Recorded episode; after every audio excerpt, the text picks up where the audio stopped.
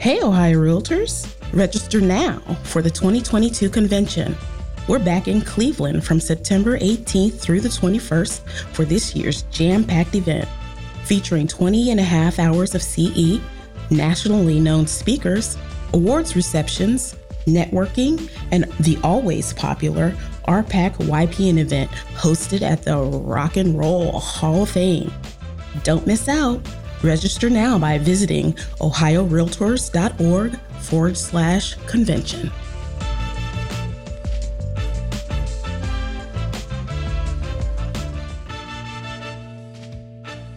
Welcome to the Real View podcast, where Ohio Realtors connect you to innovators and influencers, keeping you with the real view of real estate.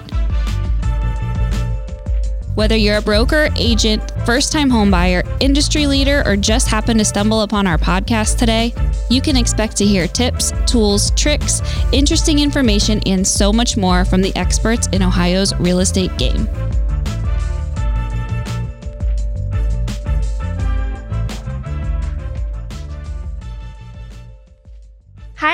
Everyone. Welcome back to the Real View podcast. I'm your host, Allison Wiley. With us today is a very special guest, Logan Mohtashami. He is the lead analyst for Housing Wire. Um, he is a personal favorite here at Ohio Realtors. We love his podcast, we love the work that he does um, with Housing Wire, giving us all of the insights on today's housing market. And if you haven't ever listened to Logan and some of the work that he does, definitely check it out. Um, he puts out podcasts all the time, giving you real time information and insights into the housing market. So we are super excited to have him on today. Logan, welcome to the show. It is great to be here. Thank you for having me. Of course, of course. And usually I like to ask our real view question. However, I think today we are going to skip that just because I want to get the most out of the time that we have with Logan here. And I really just want you guys to hear from him because um, his insights and knowledge um, is going to be really, really cool to hear today. So I think we're just going to dive into the show. Um, I want to hear a little bit about you, Logan. Tell us about yourself, what you do. I know I mentioned a little bit, but um, tell us how you got involved in your career and what that journey's been like so far. So, my family has been in banking since the late 1950s. And uh, I kind of started my financial career in 1996 in the stock market and working for our family's uh, mortgage company. But around 2010, um, I uh, started my own financial blog because I thought, as a historian, if economics is done right, it should be boring. So I thought I'll just join the blog fest and talk about housing economics. One thing led to another around 2015, I decided to let's talk about economics in the data analytical point, which makes it really boring at that point. Uh, there was a lot of misinformation in general, and this is the post 2008 society we live in with social media, TV, yellow journalism. So I thought, let's do this right. And uh, the two things I always say is if economics is done right, it should be terribly boring. You always want to be the detective, not the troll. So uh, a lot of my work is demographically based with affordability models and economic models tied to cycles. Uh, when 2020 came, of course, this has been a period of my work that I've been talking about for a very long time. I've always separated my work from 2008 to 2019. I always talked about it. We would have the weakest housing recovery ever, which means mortgage demand, housing starts, new home sales. But 2020 to 2024 can be different. So, of course, 2020 came and COVID came. And immediately everybody went into housing crash mode. I didn't. I wrote a recovery model for Housing Wire on April 7th, 2020. The US economy is going to recover in 2020. Housing's not going to crash. Give it about six weeks. People are going to get back and buy homes normally. The only problem with 2020 to 2024 is that total inventory levels have been slowly falling for eight years. Nobody wanted to pay attention to it because everybody was hyping the next big housing crash for attention. And it became the biggest housing inflation event of our history, not because we have a booming demand like we saw from 2002 to 2005. It's more homeowners are doing well, right? And I always say that, you know, housing credit looks so good that it could be problematic that people just stay in their homes longer. And uh, that's been a baseline of so much of my work now. And I retired from the mortgage industry in 2020, but now I just write primarily for Housing Wire. Uh, we do two weekly podcasts. My Twitter and Instagram are giant nerd fests. I try to make it as entertaining as possible. which means I'm always picking fights with my housing crash friends for the last 10 years. But it's it's just to show a set of data lines and try to give people a pathway of what's going to happen next. And I think that's a lot of my work is to try to connect the dots and uh, keep it reasonable to what's actually really going on. And you know, 2020, 2021 and 2022 are such historic housing events, but uh, my work is to just keep it simple, show the data and keep people away from the headline people because uh, I think there's a lot to talk about what's happening in 2022, which is not being discussed because, you know, home prices aren't crashing 30 or 40%. And there's a reason for that. And my job is to explain the why factor, right? It's not so much the final answer, but it's the why something is happening. So people can understand on them on them by themselves and they don't need to watch YouTube or read Reddit or anything like that like you mentioned, you know, you kind of do just bring the real aspect into what's going on, and we can all get so caught up in the dramatics and, you know, is this happening? Is this happening? And you know, panic mode and doomsday. You know, I think we can all get caught up in that um, sometimes, and you do do such a good job of bringing us back down to uh, planet Earth. And um, I love that you mentioned this stuff is like boring and, you know, all that, because I think, you know, what I love about your Twitter is you, you post it in just some interesting and unique ways. And even on your podcast, you're such an engaging speaker and, and you really present the data in a way that doesn't make it boring. At least not for me. Maybe I'm just nerding myself out a little bit. Um, well, I try I try to make it entertaining, but yeah. uh, you know, it's it's the theatrics can come at times, but usually it's to try to talk about the point and and hopefully hopefully people can visually see and learn on themselves and i think everyone being more knowledgeable on facts than fear is a good thing uh, and then you could talk about housing economics. And for me, it's like if I'm doing my job, people could finish my sentences for me because uh, typically being repetitive and and how things normally go, that should be the case instead of saying X is going to happen and it doesn't, and this, you know. So we, we try to keep it as simple as possible so people could understand the data in, in a more realistic way.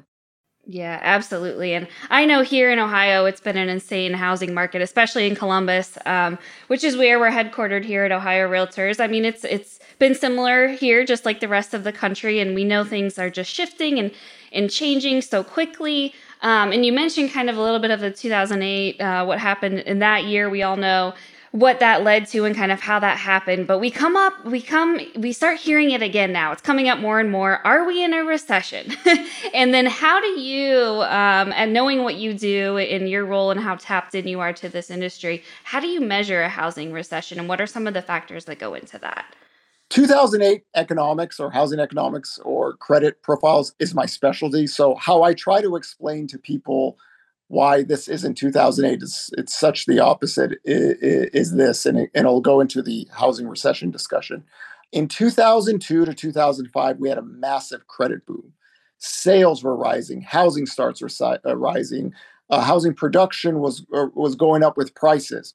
And then in 2005 the housing data peaked and then credit started to get tighter uh, which means home sales were going to decline in, in a big fashion the difference between now than back then that nobody wants to talk about is housing credit was deteriorating in 2005, 2006, 2007, and 2008. When I talk about deterioration, is that people were filing for foreclosures and bankruptcies while the unemployment rate was falling. Historically, an anomaly, right? But if you understand the debt structures, and, and this to me has always been the missing link of all housing discussion this century, it, unless you're versed in credit risk profiling uh, with residential lending, then uh, things might not uh, look normal to you. But for me, it was you saw the deterioration in credit, then the job loss recession happened. So uh, here was the exact opposite. And I like to show credit charts. Bankruptcies and foreclosures had been falling since uh, uh, 2012, and going into 2020, uh, it looked fine, right? So housing's back to its traditional self fixed debt payments, rising wages, cash flow gets better.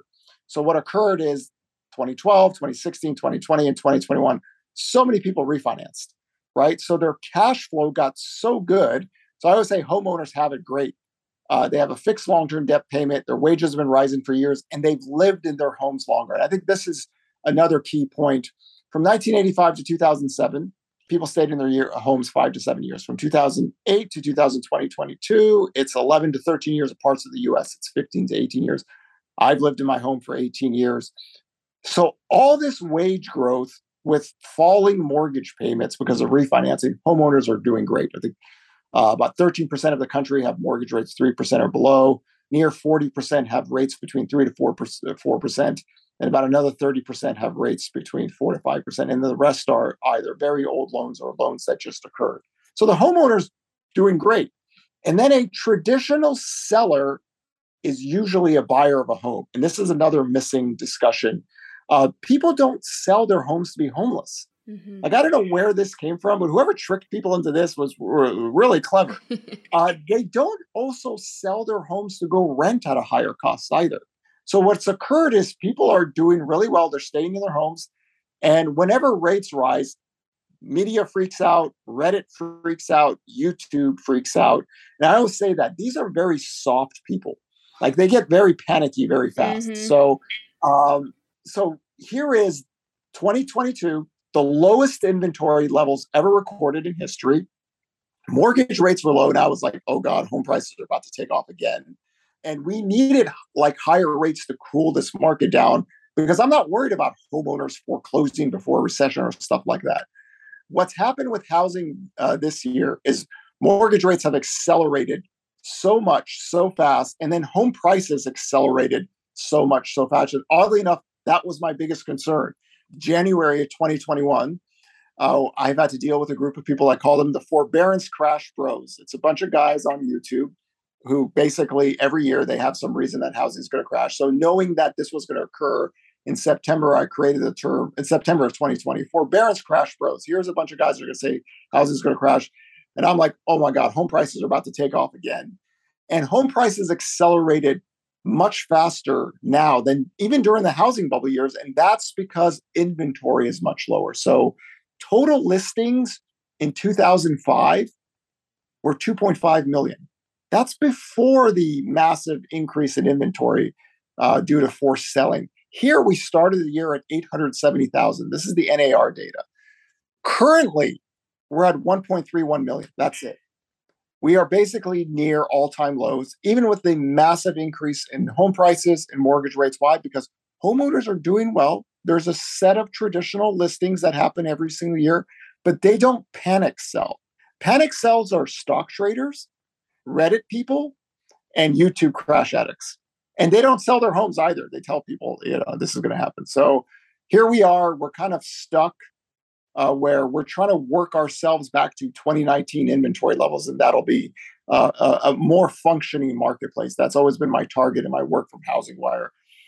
So then uh, I do economic cycle works. So I raised my fifth recession red flag for housing in, in June. So when I think about housing recession, a recession is when total activity falls, production falls, incomes fall. That is traditionally what a recession looks like in the general economy. The general economy is not uh, in that, but housing definitely is. And a lot of this had to do with the massive home price growth that we've seen because we don't have a fake credit boom anymore. Like affordability is, issues are real. So since the summer of 2020, I said if bond market or the 10 year yield goes above 1.94%, which is just basically 4% plus mortgage rates, the housing market would is going to slow noticeably. But I also said if home prices, the only thing that could ruin 2020 to 2024 is if home prices grow above 23% nationally uh, within five years. It happened in two years. So we got caught in a very bad place because we didn't have enough product and we had this massive housing inflation with prices and rents and sales are falling but inventory is not skyrocketing like people have thought about. The new home sales market is already in a recession. They have 10.9 months of supply. 9.84 months of that is under construction or not built yet. So uh, they're going to stop production. Homeowners are, unless you really have to move, why am I going to give up this wonderful house that I've spent 10 years and a lot of money in? I mean, think about it. We have a whole enterprise of TV shows telling us how to make your home great. Uh, uh, so a lot of people just are in a good spot, and it's the the fluidness of inventory has been a challenge for eight nine years, And even this year, with home sales falling from 6.49 million to about 4.81 million within within a six seven month period, we're not even back to 2019 levels. So my job is to explain why this is the case. Uh, and we're still going to have over 5 million total home sales, both new and existing homes to get uh, sales together this year. Homes are selling, uh, 82% of them are selling within a month. The median days on market is still 14 days. It's a, it's a different reality discussion of what's going on versus everything else out there. And everything else out there is every day everything's going to crash. Everything's we're in a recession always, and that is a very effective business model. But that's why I always go back to housing economics or economics in general. If it's done right, it should be terribly boring. It's really not designed to be this, you know, theatric show every single day. But the business model of theatrics versus boring economics just, you know, it, it clashes all the time. What do you see happening over the next kind of second half of the year here? I know we're almost into the fourth quarter already, which is crazy. Um, what do you see kind of playing out for the rest of this year? And I know you mentioned into 2024. Um, if you had a big crystal ball and had to look into that, um, what are some predictions that you think? You think the trends we're seeing as far as um, uh, inventory and challenges with that will still be around. And then mortgage rates. I know um, the most recent reports out of NAR said they're starting to begin to stabilize, which I think is is good news um, for for any individuals out there looking to get a mortgage. But what are you seeing um, for the next couple months here and even into um, the far future? So one of the things I was concerned about the second half of 2022 was new listings declining at a faster rate than what we saw the last two years, and that's what's happening. Uh, it's happened and started in July. So when even when mortgage rates fell one and a quarter percent from the recent peak, new listings are declining faster year over year now. So basically, inventory is very seasonal. It rises in the spring and summer, and it falls in the fall and winter. Usually that happens in October. So since new listings are declining on a year over year basis, the growth of inventory is slowing down now regarding mortgage rates, I'm a bond market guy. And the history of the bond market and mortgage rates after 1982 is that when economic data gets weaker, you find a peak in mortgage rates and bond yields. And then typically what happens is rates fall into a recession. And what happened during COVID was that people didn't realize how many people were still working during COVID. So even my economic friends on Twitter, when we had technically 20 to 30 million people unemployed in forbearance or could not purchase a home. And I was like, listen, give it a give it a few weeks, home buying will come right back. People go, how are people buying homes with millions of people unemployed? Well, I said, you forgot the 133 million people working. I said, that's a lot of people, and mortgage rates are low now. So when we think about the next recession when it happens, because all six of my recession red flags are up, so I'm looking for the the next uh, uh, economic break in data, always realize that the majority of the country is always employed, and the majority of home buyers are always employed, and the majority of home owners are always employed. So if you have 155 million people working and two to three million people lose their jobs, you still have 150 million people working. And when rates fall, it helps the buying process. The problem I have is that inventory is so low that I just want to get back to 2019 levels. 2019 levels, by the way, is the four decade low before 2020. Wow. And we're just trying so, to get back to that. and we're just trying to get back. So I try to, I try to like find creative ways to explain to people this. And I say that, you know, before the housing crash in 2006 or when inventory skyrocketed, we had 2.5 million listings at the start of this year was 807,000. So we were 1.6 million listings off before uh, back 20, 2005 levels.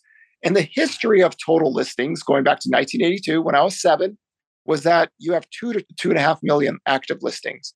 So even today, as we speak, total listings are 1.131 million.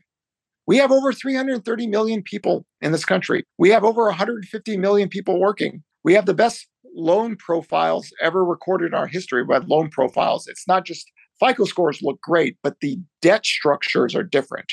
And I think that's the really missing discussion is that people have fixed long-term debt products. They don't sell to go homeless. They they they sell their homes to buy another one traditionally. What investors do are is something else. We're talking about primary resident owners. So you would need like a job loss recession to create what we call forced credit selling. That's the traditional risk. So if mortgage rates fall, the problem is that the growth in inventory can stall. It's already stalling and rates are still high.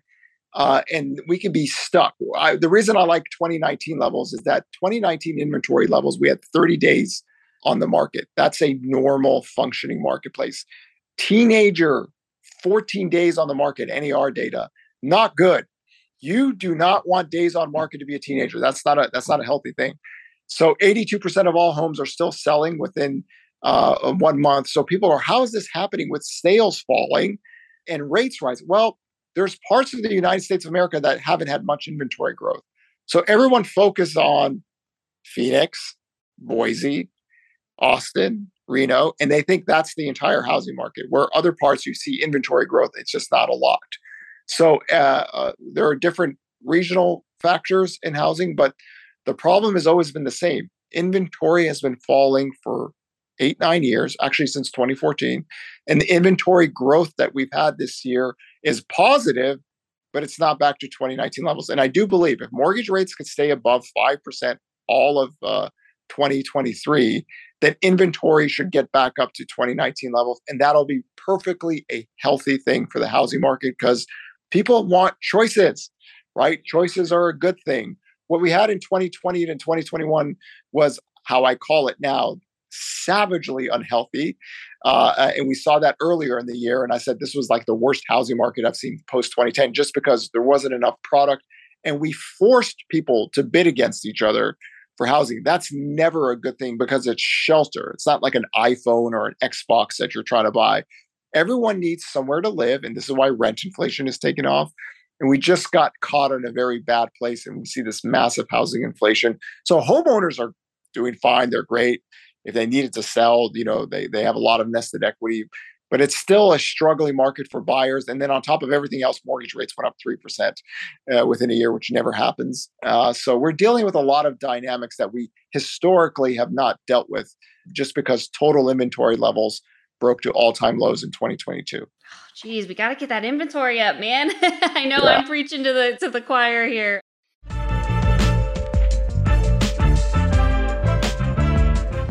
This episode of The Real View is brought to you by the Ohio Association of Community Colleges.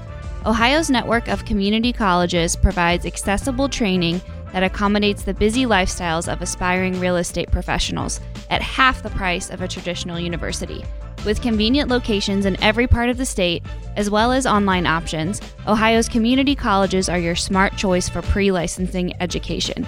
For more details or to start the journey to a real estate career, Visit the education page at ohiorealtors.org and then click on the pre license course locations.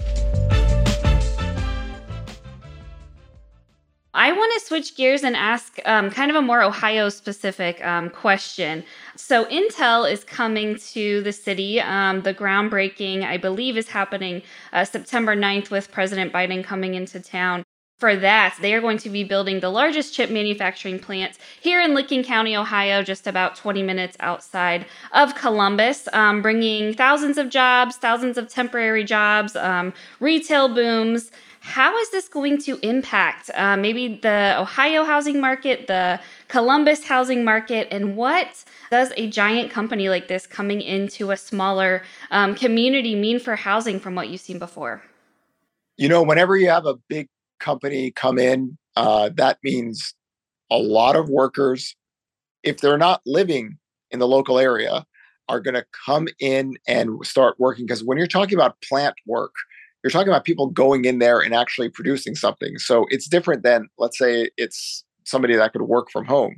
So, in a sense, you need more shelter, and which means you need you're going to have more workers workers who are going to have good wages competing with other people. This actually goes to a bigger talking point I've had for for a very long time. When I used to go to conferences in the previous expansion, I used to say, "We're humans. We're not very complicated. We rent, we date, we mate, we get married. Three and a half years after marriage, we have kids. We need a bigger home." So, if you're looking at having an Intel plant come in, uh, you're going to have more workers that need shelter so either rent or buy, uh, uh, stable long term jobs, and there you go. So the need for shelter grows whenever you have uh, a new company come in. And I think there's just going to be more fighting for the uh, properties out there, uh, whether it's rent or home buying. That's what happens. Uh, you need growth where the growth is, where the jobs are, and then population people move. And one of the things, even before COVID and even before the work from home model, I thought this decade would have more people moving just because you're going to have more people ages 30 to 39. People start to get married at 28 to 29. So then the kid process happens in the 30s. So uh, people move from expensive areas to uh, cheaper areas. And now you have a well known company who's going to provide a lot of jobs with good paying jobs. So that will boost the home buying in the local population, especially if you get more workers coming in. And if you're already below 2019 inventory levels, it just means more competition. Yeah, going to be interesting to watch. Definitely something I know we, we keep our eye on here um, at Ohio Realtors. Logan, is there anything that's surprising you or that has surprised you or that you think is surprising um, about where the market stands today and maybe where, where we're heading? When I talked about 4% mortgage rates uh, uh, impacting housing, one of the things I saw this year is that 4 to 5% mortgage rates weren't doing the damage I thought it would do. Uh, and on Twitter, every Wednesday, I go over the mortgage purchase application data because I think that's the best forward looking data we have. But 5 to 6% mortgage rates did the damage that I thought 4 to 5% mortgage rates do, which means that if mortgage rates fall toward 4% again, you're going to have more buyers come into the system. And if we're not at 2019 inventory levels, that means there's a risk of the inventory growth that we've seen slowing pausing or reversing. Reversing would be bad.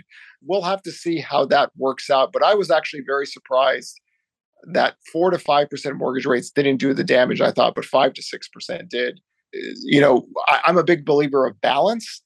And part of being the team higher rates person before rates rose early this year was to try to emphasize to people this was not a good position to be in for the national housing market because when you have such a low inventory we didn't have this problem in the previous expansion. This is this is a 2020 post phenomenon. It creates so much housing inflation and what that does is impacts demand harder when rates rise and that's what we've seen this year. So uh, you want to keep an eye on mortgage rates and if mortgage rates head toward 4% like it's done in the previous expansion you could have another you know people fighting for low inventory if inventory is below 2019 levels. So that's what I'm focusing on for the rest of this year and next year. But slow inventory progress is the name of the game, right? And I'm hoping that next year, and I, I do believe this, that we can get inventory levels back to it. And how I've, I've written about it on Housing Wire after 2020 is 1.52 to 1.93 million total listings, national NAR data. If we just get back to there, we have a functioning market again.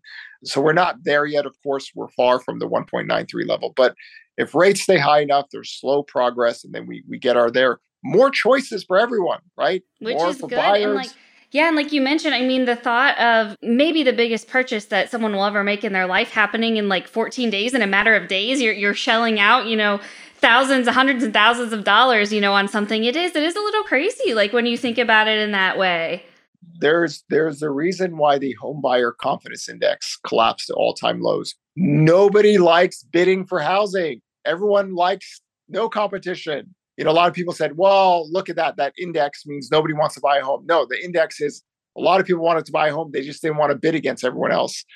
And you know, we just I, I, I tell people we finally paid the price for not having enough product for home buying and home renting even though the data was showing this for many years that there could be a problem you know in years 2020 to 2020 and the reason i use that period is the biggest housing demographic patch ever recorded in history right now ages 28 to 34 first time home buyer age is 33 so naturally you get a little bump in demand. That's what we saw. That little bump had the potential of driving inventory to all-time lows. It did. Covid had a part to do with this. And then on top of everything else the work from home model created housing inflation from expensive states into uh, cheaper states. And those states didn't have the inventory for the higher income people. So it just became a hot housing inflation mess out there. Uh, and a lot of that has to do with inventory breaking to all time lows, which still to this day, as I did on my Twitter account today, tried to show Wall Street uh, stock traders they don't know what they're talking about. They're talking about there's an inventory surge, and I'm like, hmm, we're not even really at the high levels of 2020. I don't think that's a surge, and uh, and that's that's the world we live in. So myself and maybe a few others, we try to keep it simple and data oriented, but we know that uh, we're pilgrims in an unholy land now, but we try our best. Yeah. No, lots of lots of great stuff, uh, Logan. I want to wrap it up with kind of one final question here. Is the American dream of home home ownership still achievable today? Absolutely. I mean, a lot of people said millennials don't buy homes. Uh, millennials started buying homes in 2013, and guess what? When they got to their home buying age, they're the biggest home buyers in America today, right? They are normal people.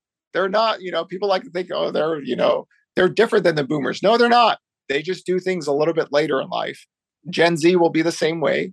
People don't realize how big the millennials and Gen Z are. You put those two together, they're bigger than the total population in Japan. And those households need shelter. So they have to live somewhere, especially if they're employed. So uh, home ownership rates is a big part of my work. The percentages, the long-term forecast, they look perfectly normal to me. I, in fact, I before 2020 came, I said we should get home ownership rates back up to 66.21% by 2022 to 2026. We're heading that way. So everything looks normal to me. There's a group of workers in this country that just simply don't make enough money to be homeowners. That's about one third of the society, service sector workers. If they're part of a dual household income, that that could be a possible home ownership. But uh, uh, yeah, I mean, people buy millions and millions of people buy homes every year. It's actually really rare in America to have total home sales below four million post 1996. You know, in the in the late 70s to early 20s, where the baby boomers started, you know, buying, it was you know we went from two million home sales to four million, and then we came back down to two million here. It's actually really rare to have uh, home sales under four million total. So yeah, people buy homes every year. Nothing abnormal about that. People who have jobs, they have kids. It's normal. Uh, so we're not like some weird alien. Uh, millennials are just like the baby boomers. They just do things a little bit later in life. Yeah, and I know one thing too, and, and we'll wrap it up because I know we're going a little bit long, but um, the student loan forgiveness that is going to affect um, millions millions of Americans, many of them um, of that millennial age. Do you think that is going to have an impact on um, the purchase of homes? Not really, and, and this is actually a big part of my work in the previous expansion the student loan debt crisis was was very overhyped because it's a political economic thing. And so I try to show the data on this. Majority of student loan debt is actually 17K and under. And the people that are stressed are actually 10K and under. And the people that are 10K and under, a lot of the stressed are actually college dropouts. So a lot of people said that millennials can't buy homes, student loan debt crisis. And then three hours later, that same person go, we don't have enough homes. Millennials are buying homes. We need to build more homes. Okay, in a coherent world, you can't have that same mindset within the same day. So, uh, if you look at student loan at college educated Americans who finish college, they go start working. They typically have the highest income, highest assets are home buyers. The people that don't finish college, they have the student loan debt. It's delinquent. They're not making payments on it. Majority of that is 10,000 and under. So uh, the biggest uh, portion of student loan debt people are gone now it more of a renter financial uh, uh, benefit in a sense. Uh, homeowners might get a little bit more buying power for what they buy on a daily basis, but uh, it's not as big as people think. Uh, just because that people who went to college and have student loan debt, uh, the average homeowner I think has thirty thousand student loan debt, and they're still buying homes. They own homes.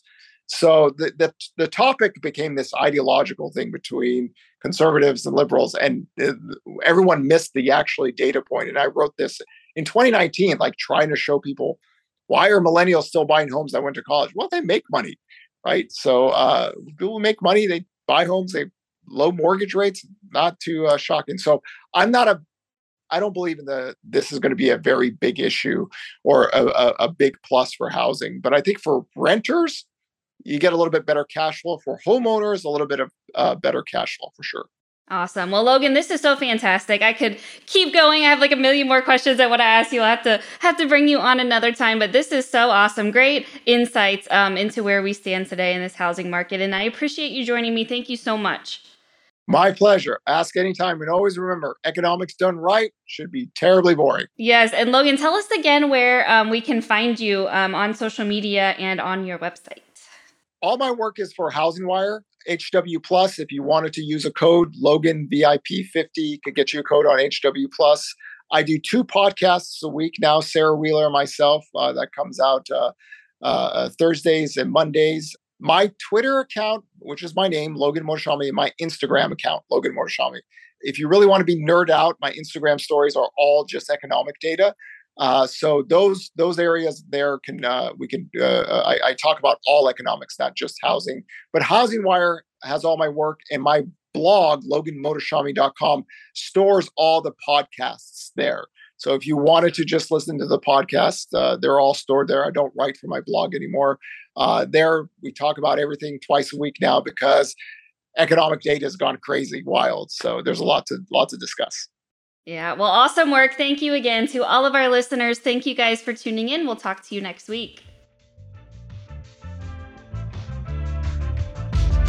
Thank you for listening to The Real View. That wraps up today's episode. You can keep up with the latest on the podcast at ohiorealtors.org slash The Real View and on Apple or Google Podcasts, Spotify, or wherever you listen. Have questions, comments, or suggestions? We want to hear from you. Email us at podcast at ohiorealtors.org. We'll see you next time.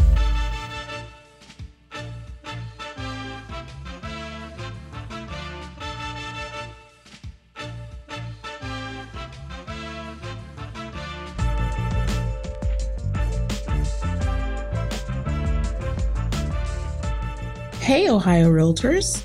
Register now for the fourth annual Broker Summit happening October 18th in Westerville, Ohio. Plus, make sure to join us for the all new Team Summit happening the day before the Broker Summit. That's right, two straight days of learning and networking just for you. Don't miss out on this important opportunity. Register today by visiting ohiorealtors.org.